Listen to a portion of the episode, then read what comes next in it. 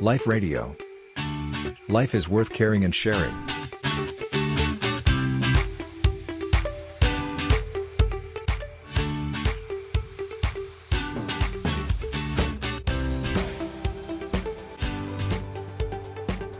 นมัสการถามพระอาจารย์นะคะ ว่าเวลาใส่บาตรพระค่ะพระอาจารย์ จ้า เราควรจะนั่งหรือว่ายืน โอ้ ปัญหาโลกแตกเหมือนกันนะเนี่ยโยมนะ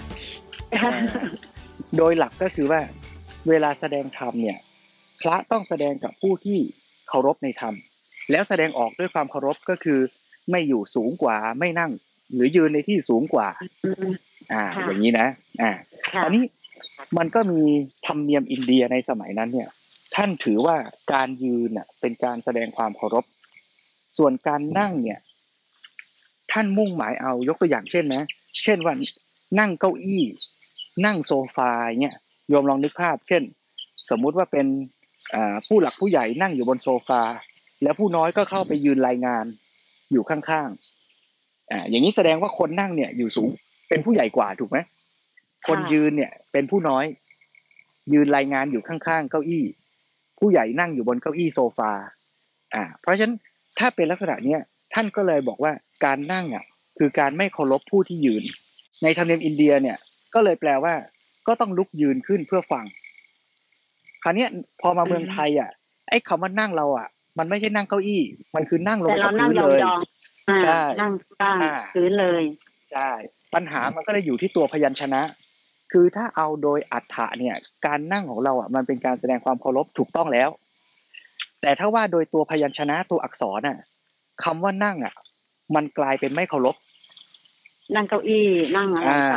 ใช่ค่ะซึ่งในวินัยท่านไม่ได้แยกระหว่างนั่งเก้าอี้กับนั่งพื้น ท่านพูดแค่ว่าก็อนั่งนั่งคือนั่ง อ่า เพราะฉะนั้นถ้าว่าโดยวินัยพระก็ไม่ควรแสดงธรรมต่อโยมที่กำลังนั่งอยู่ ท่านก็เลยบอกว่าอาโยมถ้าจะอนุเคราะห์ให้พระทำถูกวินัยอะ โยมยืนเถอะอ่า เรื่องมันก็อยู่ตรงนี้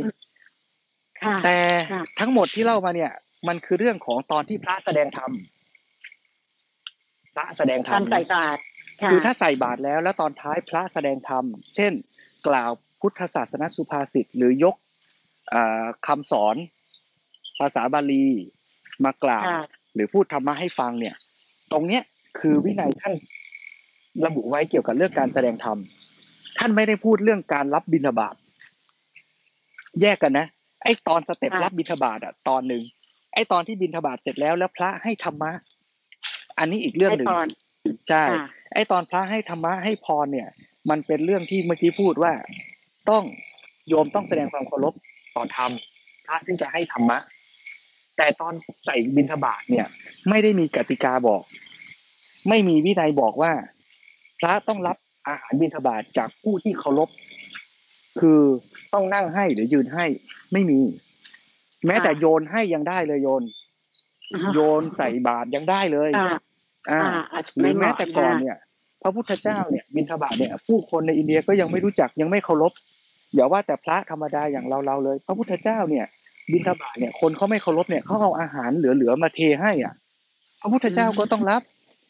ค่ะสรุปก็คือการบิณฑบาตของพระเนี่ยคือการรับอาหารที่เขาให้ เขาจะเคารพแล้วให้ก็ดี เขาไม่เคารพแล้วเขาก็โยนให้เขี่ยเขี่ยๆมาให้ พระก็ไม่ได้ว่าอะไรหรอกโยม ได้ทั้งนั้นอะ เพราะฉะนั้นตรงนี้ก็อยู่ที่ใจเราแล้ว ถ้าเรามีความ เคารพมีความศรัทธา เราก็ให้ด้วยกิริยาอาการที่มีความเคารพก็เป็นบุญแก่เรา ใจเราก็อ่อนโยนนอบน้อม เราก็เป็นการทำบุญนอกจากให้วัตถุทานให้อาหารแล้ว ก็ยังได้ค่ะฝึกใจเราให้เป็นคนที่มีจิตใจอ่อนน้อม นุ่มนวลมีศรัทธามีความดีงามไปด้วย อ่า อย่างนี้ก็ดีค่ะสรุปเป็นสองส่วนก็คือสรุปในขั้นตอนให้อาหารหรือใส่บิณฑบาตเนี่ยใส่บาตรเนี่ย จะอยู่ในอิริยาบถไหนไม่มีการผิดวินัยทั้งนั้นได้หมด แต่ผู้ให้ถ้ามีความเคารพ ก็ให้ด้วยความเคารพตามธรรมเนียมตามความเชื่อของตัว จะนั่งจะน้อมจะถอดรองเท้าดีทั้งนั้น แต่ก็ดูตามเหตุตามผลตามสถานการณ์ก็แล้วกัน ส่วนค่ะช่วงที่สองคือช่วงที่ฟังธรรมะ ถ้าพระท่านให้ธรรมะท่านให้ข้อคิดข้อธรรมหลังจากที่รับบิณฑบาตแล้ว อันนี้เนี่ย ตอบอย่างนี้ว่า ถ้าว่าโดยอัดคือนั่งก็ได้ยืนก็ได้ด้วยความเคารพ โยมไม่ผิดอยู่แล้ว พระก็ไม่ผิดวินัย ถ้าว่าโดยอัดโดยความหมาย แต่ถ้าเอาเป๊ะๆตามตัวพยัญชนะ ถ้าโยมยืน พระเนี่ยถูกวินัย ถ้าโยมนั่งพระผิดวินัย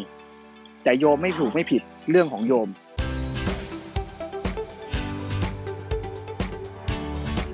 Life Radio. Life is worth caring and sharing.